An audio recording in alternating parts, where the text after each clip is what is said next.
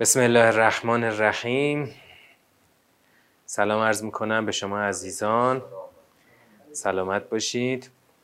خدا رو شاکریم که به ما توفیق داده تا در این زمان از عمرمون در خدمت قرآن باشیم و بهره ببریم از کلامش.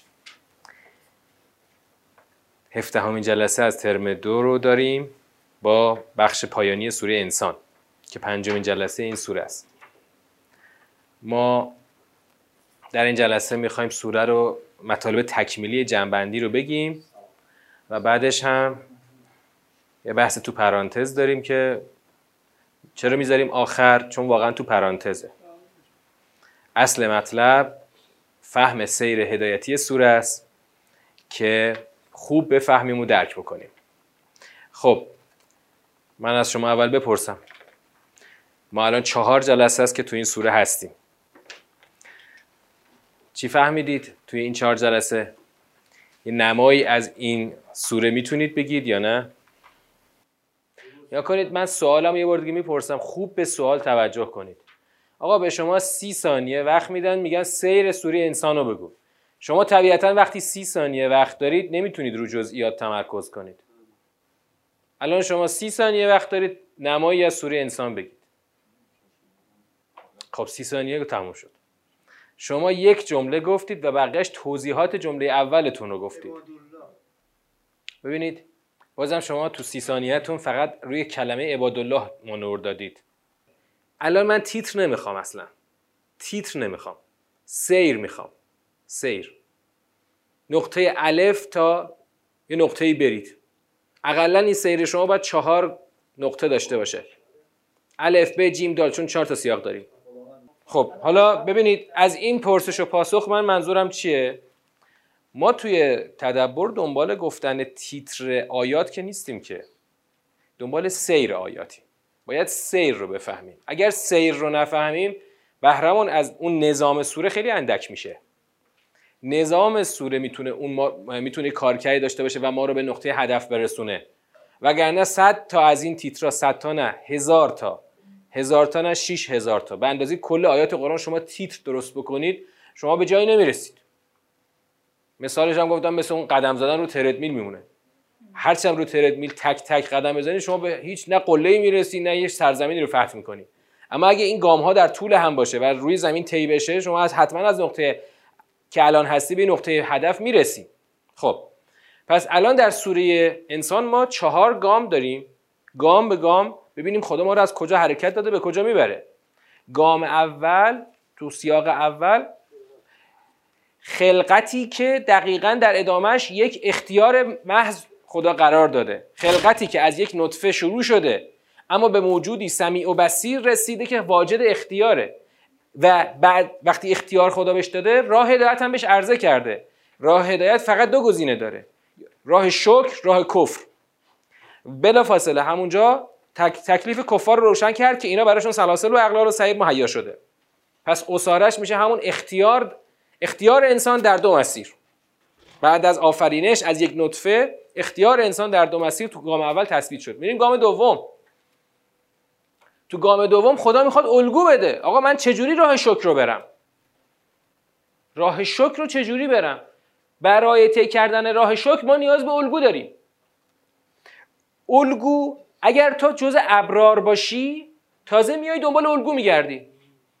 تازه جز ابرار که باشی می‌تونی جرعنوش عبادالله بشی. یشربون من کأس کان مزاجها کافورا. کافور اون چشمه است که عبادالله به جوشش در آوردن اینم اینجا اضافه می‌کنم. فکر می‌کنم تو دوره قبل یادم رفته بگم که اگر ابرار جرعنوش عبادالله هستند چشمه از از جرعنوش چشمه هستند که عبادالله به جوشش در آوردن چه جوششی؟ این تجلی چیه در واقع؟ مگه همه اعمال ما در سرای دیگر تجلی نیست؟ چه کار خوبمون چه کار بدمون؟ تجلی چیه؟ پس تو این دنیا چه اتفاقی افتاده که اونجا عبادالله دارن چشمه به جوشش در میارن؟ ابرار میان یه جرعه از این چشمه بهشون میدن می‌خورن. تو این دنیا چه اتفاقی افتاده؟ تو این دنیا همون الگوگیری اتفاق افتاده. یعنی عبادالله دارن سر خط راه و طی می‌کنن. تو اینجا دقیقا جاپای اونا پا گذاشتی و داری همون راهو طی می‌کنی. بله دیگه ما اگر هنر کنیم که ابرار باشیم باید دقیقا جاپای عبادالله بذاریم و مسیر رو طی کنیم. پس اون چشمه که اونجا به جوشش در اومده و ما اگر جز ابرار باشیم ازش جرعه نوش خواهیم بود این تجلی طی کردن ما پشت گام به گام پشت سر عبادالله. حالا دوباره برگردم به سیر. عبادالله خب خدایا چجوری ازشون الگو بگیرم؟ در این ویژگی هایی که خدا شمرده. تعهد. تعهد اینجا در مصداقی به نام وفای به نظر خودشو داره نشون میده. تعهد. تعهد به همه اون چیزی که رودوش انسان هست. حالا اینجا از طریق نظر اون تعهد درست شده. اما پایبندی به تعهدات و بعد خوف از روزی که شرش فراگیر است. این خوف چجوری در عمل خودشو نشون میده؟ گفتیم انفاق تجلی عملی اون خوفه. آقا من میترسم چه کار بکنم؟ چجوری این ترس من از روزی که شرش فراگیر است باید در عمل من خودشو نشون بده؟ این که خالصا لوجه الله بیام انفاق بکنم. ببینید این پیوند فقط تو قرآنه ها. شک نکنید این جمله رو در هیچ منبری کسی به شما نمیگه. من یقین دارم. منم به اندازه سنم پای منبر بودم. می‌دونم تو منبرها این صحبت گفته نمیشه که تجلی خوف از خدا باید کجا باشه؟ تو انفاق خالصا لوجه الله. نطعمکم لوجه الله. لا, لا نرید منکم جزاء ولا شکورا. اطعام برای رضای خدا بدون طلب جزا و شکر. بدون طلب جزا و شکر. پس این کار هاست که اون چشمه کافور رو به جوشش در آورده. این کارهای عبادالله ما الان باید الگو بگیریم. حال که الگو گرفتیم حال که حال که عبادالله این کارها رو انجام دادند چی میشه خدا؟ خدا هم میاد بهش رو نصیب اونها می‌کنه. خدا از شر اون روز حفظشون می‌کنه. با شادی و سرور اونها رو پیوند میده. بعد از اینجا خدا وارد سیر اوصاف بهشت شد. اوصاف بهشت رو دیگه من در سیر هدایتی روی اوصاف بهشت الان تمرکز نمی کنم چون قشنگ با طول تفصیلش خوندیم. درست؟ خب پس الان من گام دومم برداشتم. خدا در گام دوم در واقع اون دو انتخاب گام دو, انتخابی که توی سیاق اول بود اولین گام رو جلو پیمن گذاشت. حالا تو گام سوم. می‌خواد چه اتفاقی بیفته؟ خدا تو گام سوم به تناظر راه کفر می‌خواد صحبتهایی رو بگه. سیاق دو به تناظر راه شکره. سیاق سه به تناظر راه کفره. آقا در راه کفر همونطور که در راه شکر الگوهایی هستن در راه کفر هم پیشروانی هستن. که ما از سیاق سوم می‌فهمیم که پیشروان راه کفر ویژگی برجسته ای دارن. جالبه پیشروان راه کفر ویژگی هاشون دقیقا در تقابل عبادالله قرار داره. تقابلش کجا و کجاست؟ دنیا گراییشون رو بذار جلوی چی؟ جلوی انفاق. دنیاگرایی اهل کفر دقیقا در برابر انفاق عبادالله قرار می‌گیره. دقیقا در دو سر طیف. و چی در برابر چی؟ رها کردن آخرت به پشت سر قرار می‌گیره در برابر خوف اونها از روزی که شرش فراگیر است. اونها ترسان از اون روزی که شرش فراگیره و اینها دائما قیامت رو به پشت سر انداختن. بله الان این دقیقا در مقام جنبندیه. سیاق سه تشریح اون خط کفر سیاق دو هم تشریح خط شکر بود. حالا آقا این آقایونی که الان تو خط کفر هستن بیکار میشینن؟ سرشون میشینن که شما بتونی مسیر شکر رو معرفی بکنی. نه اینا میان از تمام قدرتشون استفاده می‌کنن برای اینکه راه شکر رو ببندن. برای همین آغاز سیاق با چی شروع شده؟ با نزول قرآن. پیغمبر با نزول قرآن و ابلاغ قرآن باید راه شکر رو ترسیم بکنه برای مردمی که می‌خوان اون رو طی کنن. اما اینا که نمی‌ذارن که برای اما برای اینکه این مقاومت جریان کفر بشکنه باید پیغمبر چیکار بکنه؟ باید در این مسیر صبر به خرج بده. باید ذره به سوی اینها کرنش نداشته باشه. ذره از اینا تبعیت نداشته باشه. لاتوته ای که خدا دستور داده توضیح دادیم که لاتوته به این معنی نیست که بره بگه آقا شما چی میفرمایید ما همون اجرا کنیم. نه. همین که ذره در مسیر ابلاغ قرآن چیکار بکنه؟ کوتاهی بکنه یا مثلا یه ذره ود و توت هنو فیاد هنون که سوری قلم خدا گفته. یه ذره خدا پیغمبر بخواد در برابر اونا کرنشی به خرج بده که اونها فقط یه خورده سستی ببینن و بتونن امیدوار باشن که به هدفشون برسن. پس سیاق سه خدا داره با دستورات که به پیغمبرش میده مانع تراشی هایی که رؤوس جریان کفر می‌خوان ایجاد بکنن اون موانع رو میشکنه با صبر و با عدم تبعیت. یعنی سیاق سه دقیقا در ادامه سیاق دو که تشریح و ترسیم خط شکره موانعش هم باید زدوده بشه. همیشه همینطوری ها شما وقتی می‌خوای یه راه, یه راه درستی رو برای یه عده ترسیم بکنی زدودن موانع هم جزی از اونه. ترسیم تنها که فایده نداره. باید موانعش رو برطرف کنیم. مثلا فرض کن ما انقلاب کردیم. ما انقلاب کردیم که چیکار کنیم؟ خط باور به ایمان رو در کره زمین تثبیت کنیم. خب؟ حتما نمی‌ذارن. مقابله و مبارزه با جریان کفر هم جزئی از همینه. شما اگه تو اون زمینه شل بیای خب تو اصل هدف که همون ترسیم خط شکر قشنگ باید رها کنی. اون که نمی‌ذاره تو بیای مؤمنانه زندگی کنی و راحت مثلا در یه فضای امن و آرام مثلا از این الگوهای خود الگو برداری بکنی. هر کاری بتونه می‌کنه تا الگوهای شما رو چکار بکنه؟ خراب بکنه. نذاره تو ازش الگو برداری بکنی. مثلا الان تو فضای بین المللش بگو هر کاری که می‌تونن بکنن تا نذارن مستضعفان جهان از انقلاب اسلامی چیکار کنن؟ الگو بگیرن. میاد این الگو رو خراب می‌کنه سرشو می‌زنه تهشو می‌زنه. اما مهمترین کاری که می‌کنه کجا انجام میده؟ تو همون بخش لاتوته. میاد ما رو شل می‌کنه. حالا خیلی هم محکم نمی‌خواد بگی مرگ بر آمریکا یا مرگ بر اسرائیل. آقا اینا گفتیم که اینا قدرت های جهانی هستن. بالاخره تو سوره قمر هم دیشب همین تشریح کردیم که بالاخره باید اینا رو به رسمیت بشناسیم و اینا رو آدم حساب کنیم. اینا بالاخره صاحب قدرت و نفوذن. یه دکمه بزنن تمام سیستم دفاعی ما رو نابود می‌کنن. سر تا سر قرآن این دستور لاتوتهش تکرار میشه که چجوری باید در برابر این جریان ایستاد؟ و اگر ایستی اونا نمی‌ذارن تو خط شکر رو ترسیم بکنی. اونا خط کفر خودشون رو پیش می‌برن. پس سیاق دو مانع, مانع ها باید زدوده بشه. این مانع تراشی که اونا انجام میدن باید برطرف بشه. پس دقیقا تو سیاق سه هم تقابل خط کفر و الگوهای خط شکر معلوم شد که تقابل ایشون دقیقا در همون دو وجهی که اونا در نقطه اوج دارن اینا در نقطه مقابلش رو دارن. و همین که چجوری اینا رو باید چجوری اینا رو بشکنیم؟ برای اینکه پیغمبر اکرم در این مسیر کم نیاره سه تا دستورم داشتیم. وذکر فسجد سبح. برای اینکه پیغمبر اکرم توانمند بشه برای اینکه با این جریان خط کف مقابله بکنه سه تا دستور خدا داده.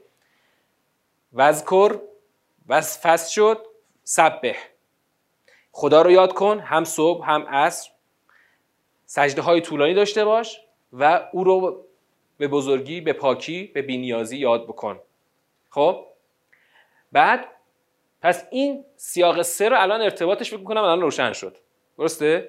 سیاق دو متناظر اون خط کفری که تو سیاق یک داشتیم سیاق سه. سیاق دو هم که متناظر خط شکر حالا پس الان که می‌خوایم وارد سیاق چهار بشیم در واقع خدا متناظر هر دو مسیر گفتنی ها رو گفته. حالا می‌خواد کلام پایانی رو بگه. آقا گفتنی ها رو گفتیم. این شمایی که باید یکی از این دو راه رو انتخاب کنید ببینید کدوم وری می‌خواهید برید. شما باید خودتون انتخاب بکنید. این یه تذکره.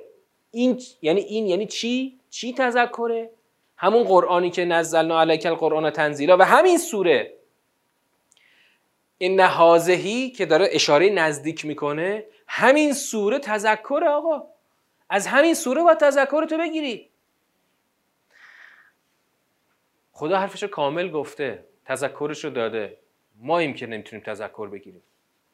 چرا نمی‌تونیم؟ با موانعی که خودمون درست می‌کنیم. همین ما خوبان. ما ایشالله جز خوبان مثلا هستیم. خب بالاخره حتما ما انادی که تو دل نداریم خدا نکرده با کلام خدا که. اما بر سر از سر جهالتمون میایم مانع تراشی می‌کنیم. یه مانع بهتون بگم خیلی آکادمیکه این مانع. خیلی فازش بالاست. یه مانع مانع شیک خیلی. آکادمیک قشنگ با بیان قشنگ علمی. مثلا این سوره رو تشریح می‌کنی الان رسیدیم به سیاق چهارم و مثلا جنبندی رو انجام دادیم. میگیم خب آقا خدا گفت تذکره است دیگه. این تذکره است. پند تو بگیر. اونجا تو سوره قمر هی گفت که حلم مدکر. من گفتم گفتنی ها رو. تو پند می‌گیری؟ میگه که خب این هنوز که حرف کامل نیست که. هنوز من نمی‌تونم از این استفاده ای بکنم. من باید برم تمام سوره های قرآن رو ببینم. میگم ببخشید اولا به چه دلیل این حرف هنوز کامل نیست؟ قرآن با چی از هم جدا شده؟ با سوره. واحدهای قرآن سوره است. خود سوره یعنی چی اصلا؟ سوره یعنی جهائل یعنی جدایی. خب؟ خدا خودش اینو به واحدهای کاملی به نام سوره تقسیم کرده. وقتی این واحد کامله برای چی این واحد رو من نتونم بگیرم ازش؟ چرا نتونم ازش درس بگیرم؟ بابا خدا میگه ان هذه تذکره فمن شاء تخذ الی ربه سبیلا چرا نمی‌تونم ازش پند بگیرم؟ میگن نه هنوز من باید برم سوره های دیگرم ببینم. بعد میره که سوره های دیگر رو ببینه ولی هیچ وقت نمیره که ببینه چون هیچ وقت نمی‌تونه تا ته خط بره. به همین بیان ساده آبکی خودشو از بهرهمندی از سوره محروم می‌کنن می‌کنه طرف. اینو دیگه من خودم اگه توی همین موضوع چک و چونه نزده بودم با همچین فکری نمی‌گفتم. ولی این فکر کاملا اگه من به شما بگم این فکر کاملا رایجه شاید باور نکنید. کاملا رایجه. یه باوری توی اصول اصول فقه علم اصول فقه هست که آقا قبل از فحص از ادله شما نمی‌تونی صرفا به یه دلیل اکتفا بکنی. این اونجا بحث میشه. خب مفصل چک و چونه روش بحث میشه. بعد اینو میارن تو قرآن پیاده می‌کنن چه ربطی داره؟ این کلام خداست. ادله فقهی نیستش که. خود خدا اینو تو این واحد فرستاده.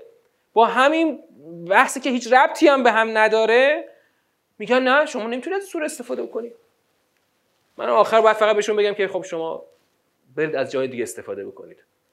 من می‌خوام از این سوره استفاده بکنم چون واقعا فهمیدم که کلام خدا کلام کامله. خدا گفت این تذکره است. هر کی بخواد راهی را به سوی پروردگارش در پیش می‌گیرد. ببین فهم بیشتر یعنی چی دقیقا؟ اینو برای من باید معنا کنید. آنچه که در این سوره در این نظام فهمیدیم یک فهم کامله. در موضوع طی کردن راه شکر یا راه کفر خدا گفتنی رو تو سوری انسان گفته. تو هر سوره یک واحد کامل به شما عرضه شده. مثل این میمونه که شما بگی که آقا ما یه وعده غذامون رو کامل خوردیم. پیش غذا خود غذا پس غذا میوش هم روش خوردیم. خب؟ خب کامل خوردی دیگه. وعده دیگری که برسه اون وعده دیگه است با یه غذای دیگه. آقا الان غذا تو کامل خوردی. آیا شما برمیگردی بی که نه ما که هنوز غذامون کامل نخوردیم. باید شاممون هم بخوریم تا غذامون کامل بشه. آقا هر وعده حالا تشبیه خیلی بلا تشبیه ولی هر واحد یه واحد کامله. تو سوره انسان ما واحد رو کامل گرفتیم. ببینید من اول اون تصور اولیه رو می‌خوام اصلاح کنم. مسلمانی مسیر مسلمانی. متشکل از چند تا مسیر 114 تا مسیره. این مسیرها موازی هم نیست. در طول همه. در طول همه. شما با طی کردن این 114 تا نه شما جامعه شما می‌تونه به سعادت کامل برسه. که هنوز بشریت بهش نرسیده. انسان ها تک به تک رسیدن ها تک تک رسیدن.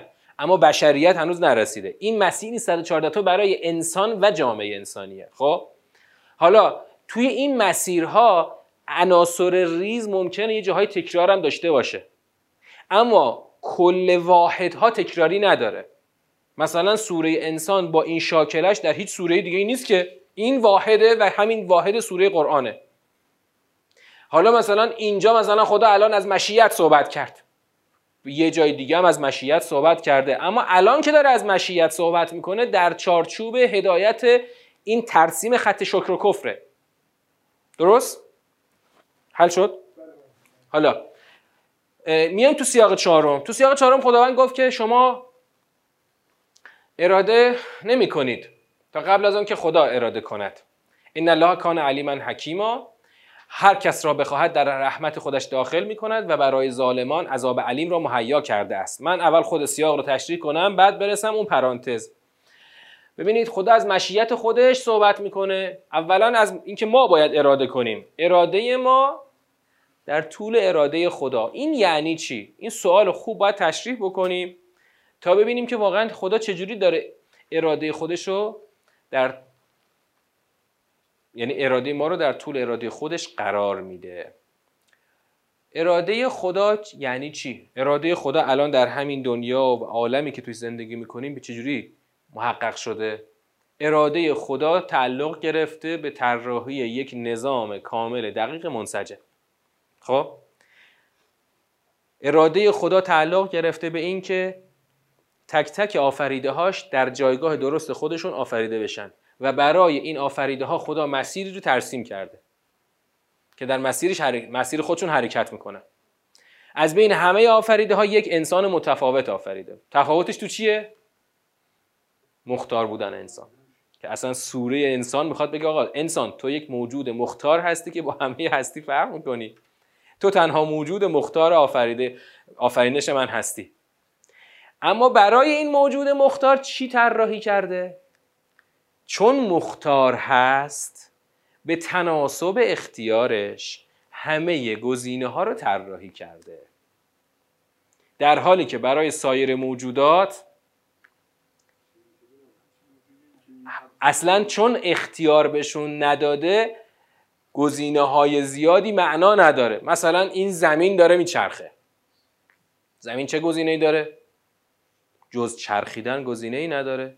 جز همین مسیری که خدا براش ترسیم کرده که هر روز و هر سال داره طی می‌کنه. آیا گزینه ای داره زمین؟ نداره که. خدا اراده کرده زمین در یک گزینه فقط میچرخه و میچرخه. بعدش چی؟ همه آفریدهاش همینطورن ها. مثلا یه حیوان شما در نظر بگیر. حیوان. گوز زنبور رو میگی گوسفند رو میگی گاو میگی هر حیوانی اهلی باشه وحشی باشه گزینه نداره که اصلا تو گرگ باشه. تنها گزینش اینه که به دنیا بیاد بزرگ بشه درنده خویی خودش رو انجام بده چند تا حیوان رو در طول این عمری که براش خدا در نظر گرفته بدره و بخوره و بعدم تمام بشه. نه قراره به کسی حساب پس بده نه قراره به خاطر هیچ کدوم از کاراش ماخذه بشه. چون اختیاری نداره. پس یه گزینه بیشتر نداره. حتی خدا دایره چیز زندگیشون هم خیلی محدود کرده. حیوانات مثل انسان ها از این ور زمین به اون ور کره زمین که نمیرن که. یه محدوده خیلی محدود. حالا تو یه گله گوسفند حساب کن. این تو این بیابونای دور بر دهاتشون یه دوری می‌زنن تا پروار بشن و سرشون بریده بشه خورده بشن تموم شه بره. هیچ چون اختیاری ندارن. همه توانمندی هایی که بهشون داده نه برای اختیار برای اینکه بتونن تو هم مسیر تک مسیری که در نظر گرفته خدا براشون چیکار کنن؟ مسیر رو طی کنن. مثلا به این همین گوسفنده دندون هم داده. دندون داده فقط علفا رو خوب بجوه تا زودتر پروار بشه خورده بشه. گزینه ای نداره. تنها انسانه که گزینه های متعدد داره چون مختاره. حالا حالا انسانی که همه گزینه ها رو خدا جلوش گذاشته این گزینه ها رو خدا طراحی کرده. و خدا چیه؟ خدا به همه گزینه هایی که برای انسان طراحی کرده عالمه. حرف ما اینجاست. خدا به همه گزینه هایی که پیش روی انسان گذاشته عالمه. چون خودش طراحی کرده. برای همین خدا میگه ما تشاؤون الا ان یشاء الله. شما هر کدوم این گزینه ها رو بری من قبلا طراحی کردم. من قبلا خواستم. قبلا مشیت من به اون گزینه تعلق گرفته. یعنی طرحش جلوی تو هست. مسیرش میدانش جلوی تو هست. از مثبت راه شکر تا منفی راه کفر. تو ریاضی میگن از مثبت بی نهایت تا منفی بی نهایت حالا اینجا ما میگیم از مثبت راه شکر تا منفی راه کفر. این گزینه ها جلوی پای تو هست. همشون تک به تک قبلا طراحی شده و ته هر کدوم از مسیرها مشخصه. این دسته از طراحی مثلا میره خطش می‌رسه به بهشت این دسته از طراحی می‌رسه به جهنم. برای همینم اینجا یه جمله یه کلمه آورد تو آیه اول این سیاق. اتخذ الی ربه سبیلا. چرا گفت سبیلا؟ چرا؟ چرا اینو به صورت نکره آورده؟ چون هر کسی هر انسانی به تناسب ویژگی های خودش یک راه رو باید انتخاب بکنه. یک راهی را باید در پیش بگیره. این راه راهی است نکره. معرفه نیست. نکره است یعنی چی؟ یعنی تا من هنوز انتخابش نکردم برای یعنی مشخص نیست. منم که انتخاب می‌کنم که سبیلی را پیش بگیرم بعد از اینکه انتخابش کردم اون وقت میشه راه من. اون وقت یک مضاف الیه بهش اضافه میشه. راه من. گزینه ای که من انتخاب کردم. ولی قبلش سبیلنه. سبیلن از بین این همه سبیلی که جلوی پیش راه جلوی من چیده شده. پس این هم دقیقا خود البته خود همین یک کد ارتباطی با اول سیاق با سیاق اوله که هدیناه و سبیل اما شاکرن و اما کفور. اما تو باید سبیلی را پیش بگیرید تا مقصد. حالا این سبیل به اقتضای من تغییر می‌تونه بکنه اما خطش که تغییر نمی‌کنه. فقط نوعش مثلا آقا مثلا یکی میاد مثلا کل زندگیش مثلا میره تو خط علم و دانش. زندگیش میشه مثلا فراگیری علم و دانش. یکی دیگه نه میره کاسب میشه. یکی اما آیا اونی که رفته تو خط علم و دانش آیا گزینه های شکر یا کفر جلوش نیست؟ چرا؟ هر دو جلوی این آدم هست. اونی که میره تو خط کاسبی چی؟ بازم همون دو, دو گزینه شکر یا کفر جلوش جلوش هست. منتها اقتضاعاتش فرق می‌کنه. مثلا خدا از یه کاسب توقع نداره که صبح پاشه بره سر کلاس درس که. اون بعد صبح پاشه بره سر حجره. معلم یا شاگرد باید بره سر کلاس درس. هر کسی به اقتضای خودش ب... اصلا این اقتضاعات انقدر متنوعه که به, به تعداد تمام انسانهای اقتضای خاصی وجود داره. اما هر برای هر انسان این دوتاش مشخصه. یا شکر یا کفره یا شکر یا کفر. پس برای همین خدا میگه آقا شما اراده نمی کنید جز آنچه من اراده کردم. نه اینکه تو مجبوری بلکه تو مجبور نیستی. ولی در دایره که من انتخاب کردم می‌تونی انتخاب کنی دیگه. خارج از انتخاب من که تو قدرتی نداری برای انتخاب. ولی این انتخاب انقدر وسیعه انقدر گسترده است که واقعا به بلوجدان ما می‌فهمیم که مختار هستیم. این حرف سوره انسان همینجاست. بلوجدان می‌فهمیم که مختار هستیم. هیچ کس تو این نمی‌تونه شک بکنه که من مختار هستم. من می‌فهمم که مختار هستم. واقعا منم که دارم انتخاب می‌کنم که کدوم رو برم یا کدوم رو نرم. خب من اینو جمع کنم بعد برسم به پرانتز. پس اینجا خدا داره انگار یه فراخان میده. آقا ما که اول سوره گفتیم راه خودمون خودمون شما رو آفریدیم راه هم جلو پاتون گذاشتیم. تو سیاق دو راه شکر رو تشریح کرد. تو سیاق سه موانعی که پیشروان خط کفر می‌خوان جلوی پیامبر اکرم بچینن و با چی برطرف کرده؟ با دستورات که به پیامبر داده. و تقابل اونها رو قشنگ نشون داده که با خط شکر چه تقابلی دارن. اینا کلا دنیاگرا هستن و اینها آخرت رو به پشت سر نهادن. حالا تو سیاق چهار پس خدا میگه خب دیگه تکلیف مشخصه. پاشید راهتون رو انتخاب کنید. فراخان عمومی برای حرکت به سوی پروردگار با بهرهگیری از محتوای سوره. آقا محتوای سوره رو چجوری بهره مند بشیم؟ با همون الگوگیری.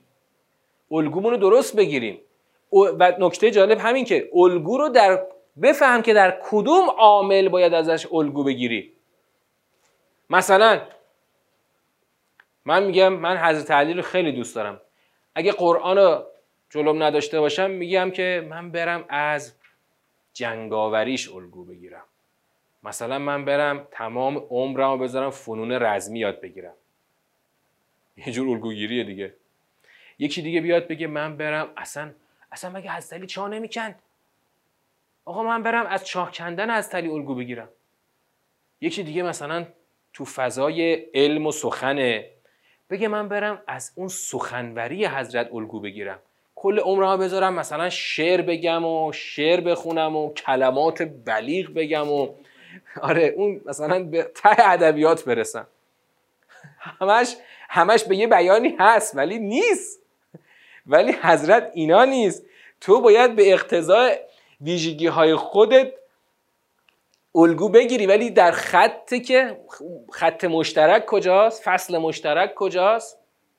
فصل مشترک این سه عامله تعهد به تعهد به همه عهدها خوف از روزی که شرش فراگیره در, در تجلی انفاق. هر کاری می‌خوای انجام بدی تو اگر این این الگوگیری رو انجام بدی و بگیری شما از جاپای حضرت گذاشتی. وگرنه اگه تا آخر عمرت بری مثلا شمشیر زنی یاد بگیری. یا بری نمی‌دونم نخلستان کاری یاد بگیری. یا بری سخنوری یاد بگیری تو با انجام همه اینا هم هیچ وقت حضرت علی نمیشی. حتی نه که نمیشی که از حتما نمیشی حتی جاپاش هم نذاشتی.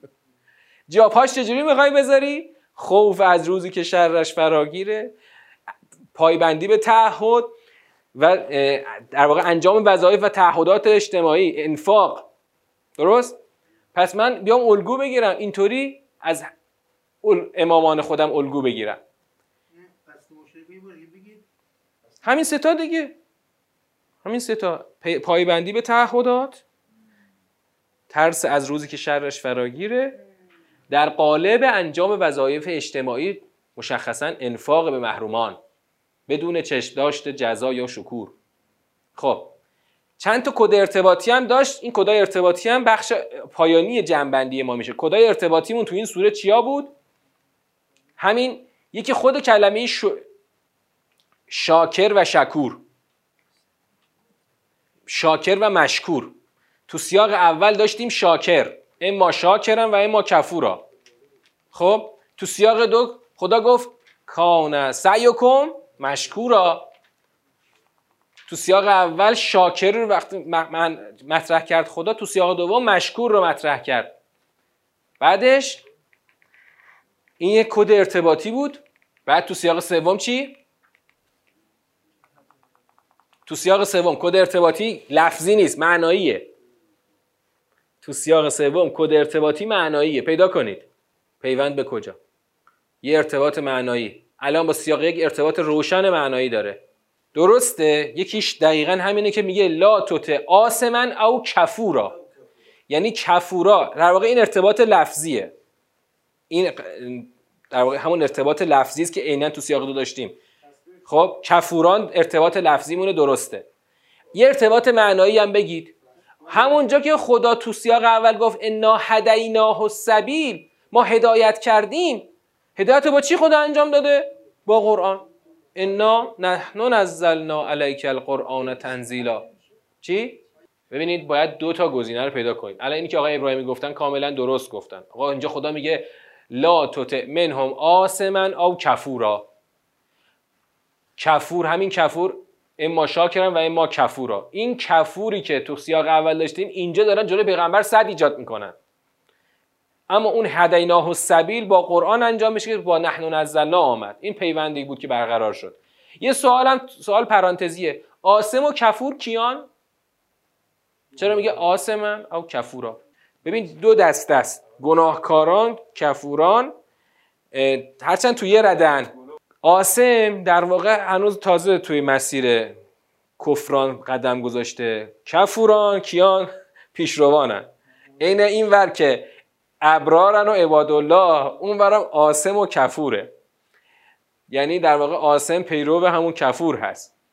بعد حالا تو سیاق چهارم چی؟ تو سیاق چهارم همون سبیلنی که توضیح دادم. انا هدیناه سبیل اونجا از سبیل اینجا سبیلن راهی را پیش بگیرد. خب یه نکته پایانی هم داره تو سیاق تو آیه آخر. عبارت ظالمین. عبارت ظالمین. این عبارت اینجا تو آیه آخر آمد و دیگه هم سوره تمام شد. یعنی تو این سوره فقط همین یک کلمه اومده. اما چی می‌خواد بگه در این آیه آخر؟ و ظالمین اعد لهم عذابا علیما اینم از همون از باب در واقع عنوان گذاری که خدا در سوره های قرآن انجامه مثلا دیشب سوره قمر دیدین که آخر سوره خدا یه گفت ان المجرمین بعدم گفت ان المتقین اینجا عنوان ظالمین البته عنوان عام نیست. ظالم عنوان عامه. اما یه چیزی رو مطمئن میشیم که از همین عنوان عام که اگه می‌خوای جز ابرار باشی یا بری و بری به مقام عباداللهی برسی حتما نباید جز ظالمین باشی. ظالم کسیه که طبق تعریف ظلم چیزی رو در یعنی اون چیزی که باید در جای خودش قرار بداره در خارج از محل درستش قرار داده. عادل کسیه که هر چیزی رو در جای درست قرار میده. ظالم کسیه که هیچ چیزی رو در جای درست قرار نمیده. حالا واقعا آدم عادل به این معنا دقیقا داره چی رو در جای درست قرار میده؟ خودش رو در جای درست که همون مسیر شکره داره قرار میده. ظالم این انسان رو یعنی خودش رو خارج از مسیر داره قرار میده. هرچند اون مسیرم قبلا خدا طراحی کرده ولی مسیر طراحی شده مقصود تو این نیست. تو داری خارج از مسیر حرکت می‌کنی پس تو ظالمی. تو عدول کردی از مسیر حق عدول کردی. و برای همینم باید عذاب علیم رو خدا نصیب ظالمان بکنه. این سوری انسان سوری انسان ببین الان می‌خوام بگم آقا آیا سوری انسان رو فهمیدیم؟ ایشالله فهمیدیم دیگه. خدا در یه جمله سوری انسان میگه انسانی که تو را مختار آفریدم. بیا در مسیر شکر از عبادالله الگو بگیر. بر اساس اختیاری که بهت دادم بیا برس. به اون نقطه هدف بیا برس. خودم تو رو مختار آفریدم با الگوگیری از عبادالله بیا برس به نقطه هدف. حالا سوره انسان واقعا ببینید اینم همونه لقد یسرنا القرآن لذکره منتها ما بعد اهل پند گرفتن باشیم این برای پند گرفتن ابهامی نداره. اینو می‌خوام الان ببندم کامل. آقا هیچ ابهامی وجود نداره. ببین سوره تمام شد و کاملا فهمیده شد. الان این پرانتزی که مثلا ما می‌خوایم تو این چند دقیقه جمع کنیم باز کنیم ببندیم. جزء مسیر اصلی سوره نیست. اون تو جلسه قبلم گفتم. تو جاهای دیگه قرآن هم خدا بحث مشیت خودش رو کاملا همینطور تیتروار میگه رد میشه. خدا درباره مشیت خودش طول و تفصیل نمیده تو قرآن. می‌دونید چرا؟ اهل بیت هم گفتن. موضوع چیزی نیست که آدما راحت ازش سر در بیارن. موضوع پیچیده است. هر کی هم تلاش کرده که از این موضوع سر در بیاره یا یا دچار بافتن شده. رفته سراغ بافتنی. انقدر بافته و بافته خودش هم نفهمیده سر خط کجاست سر کلاف کجاست تای کلاف کجاست. یا دچار بافتن شده یا دچار جبگرایی شده یا دچار از اونور تفویض شده. این وسط یه عده کندکی که شیعیان هستند در طول تاریخ بیراهه نرفتن. اما توصیه ما نشدیم که تو این بحث بخوایم خیلی هی بخوایم فرو بریم. گفتن آقا حضرت گفته نه جبر نه تفویض.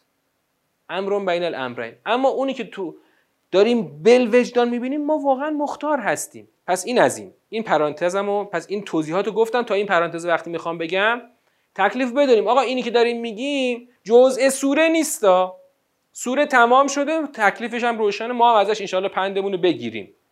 اونی که گفتیم اینه که آقا اختیار انسان در بستر طراحی شده خداست که خدا عالم است به طراحی خودش.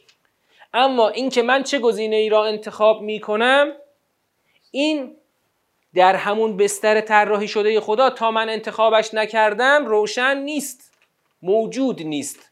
چون موجود نیست متعلق علم خدا قرار نمی‌گیره. خدا علیمن به کل شی عالمن به کل شی. انتخاب من قبل از اینکه من برگزینم انتخاب خودم را هنوز شیء نیست که متعلق علم خدا قرار بگیره. به همین سادگی همین بیان ساده رو تمام علما در طول تاریخ جور دیگری گفتن به همون جوری که تو اون جلسه گفتم گفتن که خدا از اول می‌داند که تو چه انتخابی خواهی کرد.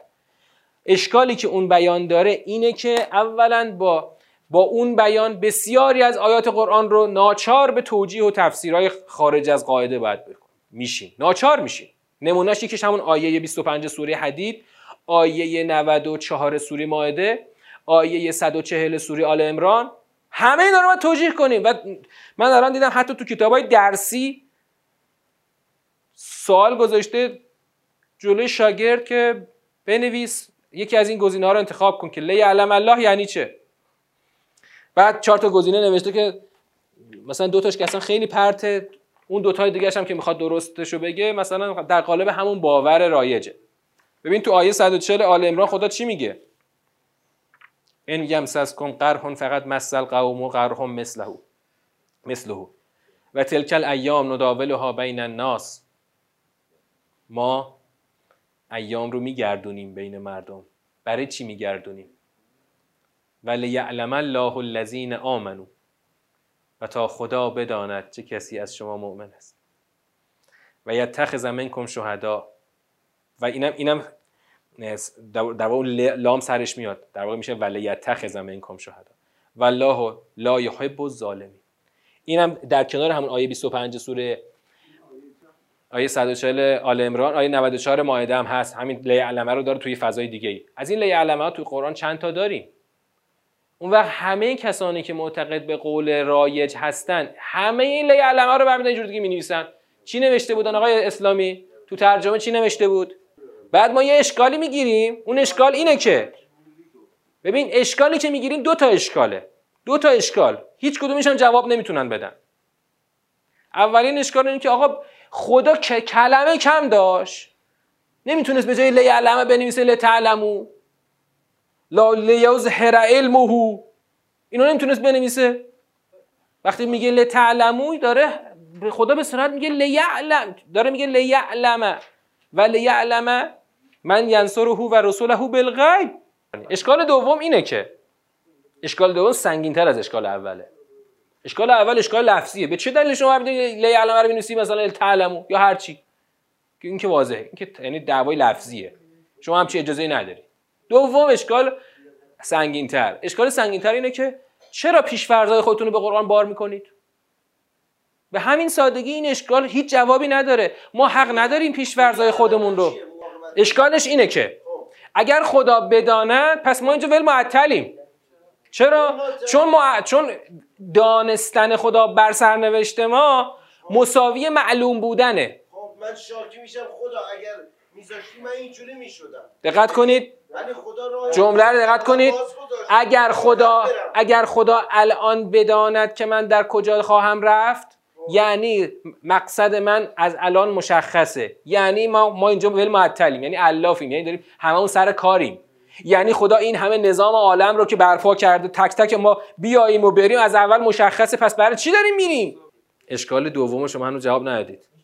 چرا پیشفرض های اعتقادی خودتون رو به قرآن بار می‌کنید؟ منافاتش اینه که قرآن نازل شده خب؟ گفتنی ها درش گفته شده. خدا این قرآن رو داده پیغمبرش آورده تازه اسلام رسیده به ما. خب؟ بقیه باورهای ما از قرآن باید نشأت بگیره و گرفته. خب؟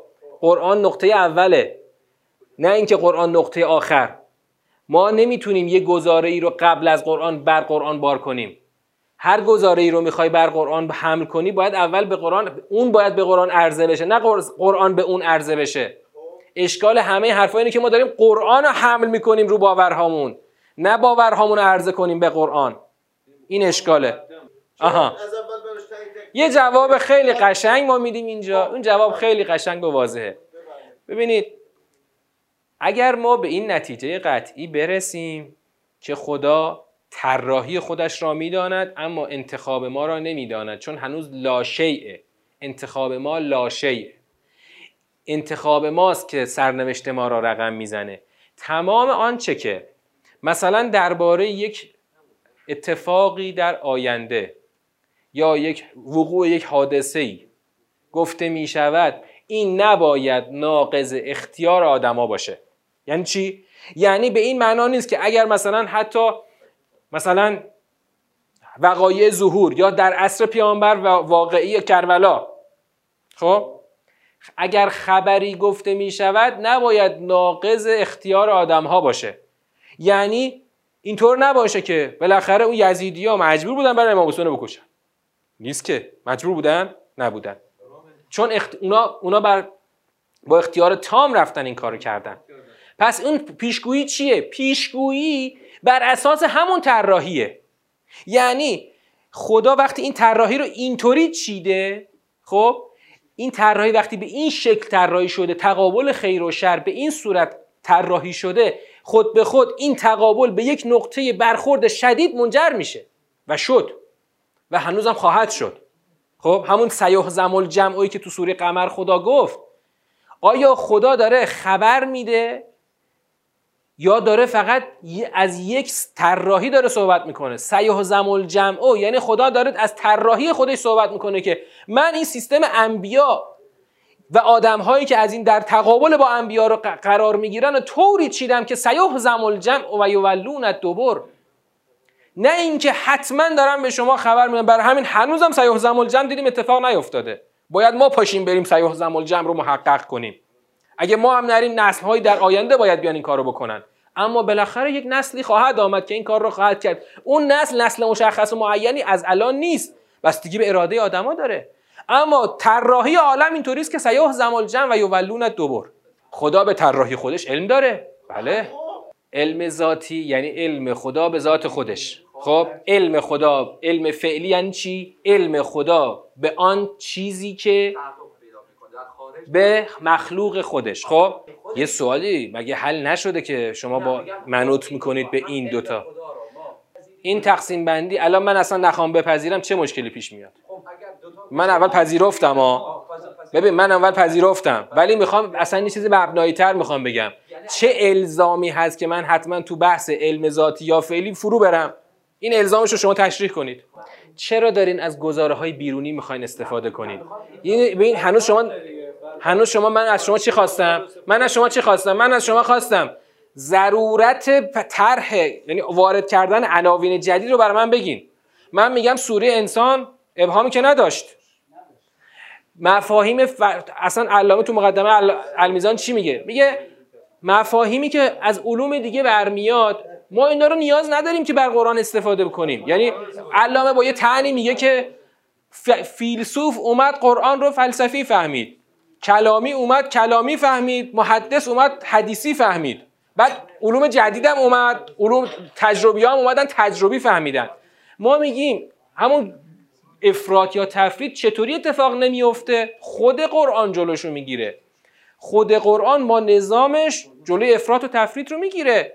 شما اگر ملتزم باشی که در چارچوب حرکت کنی خود خدا شما رو تا مقصد می‌بره بدون افراط و تفرید.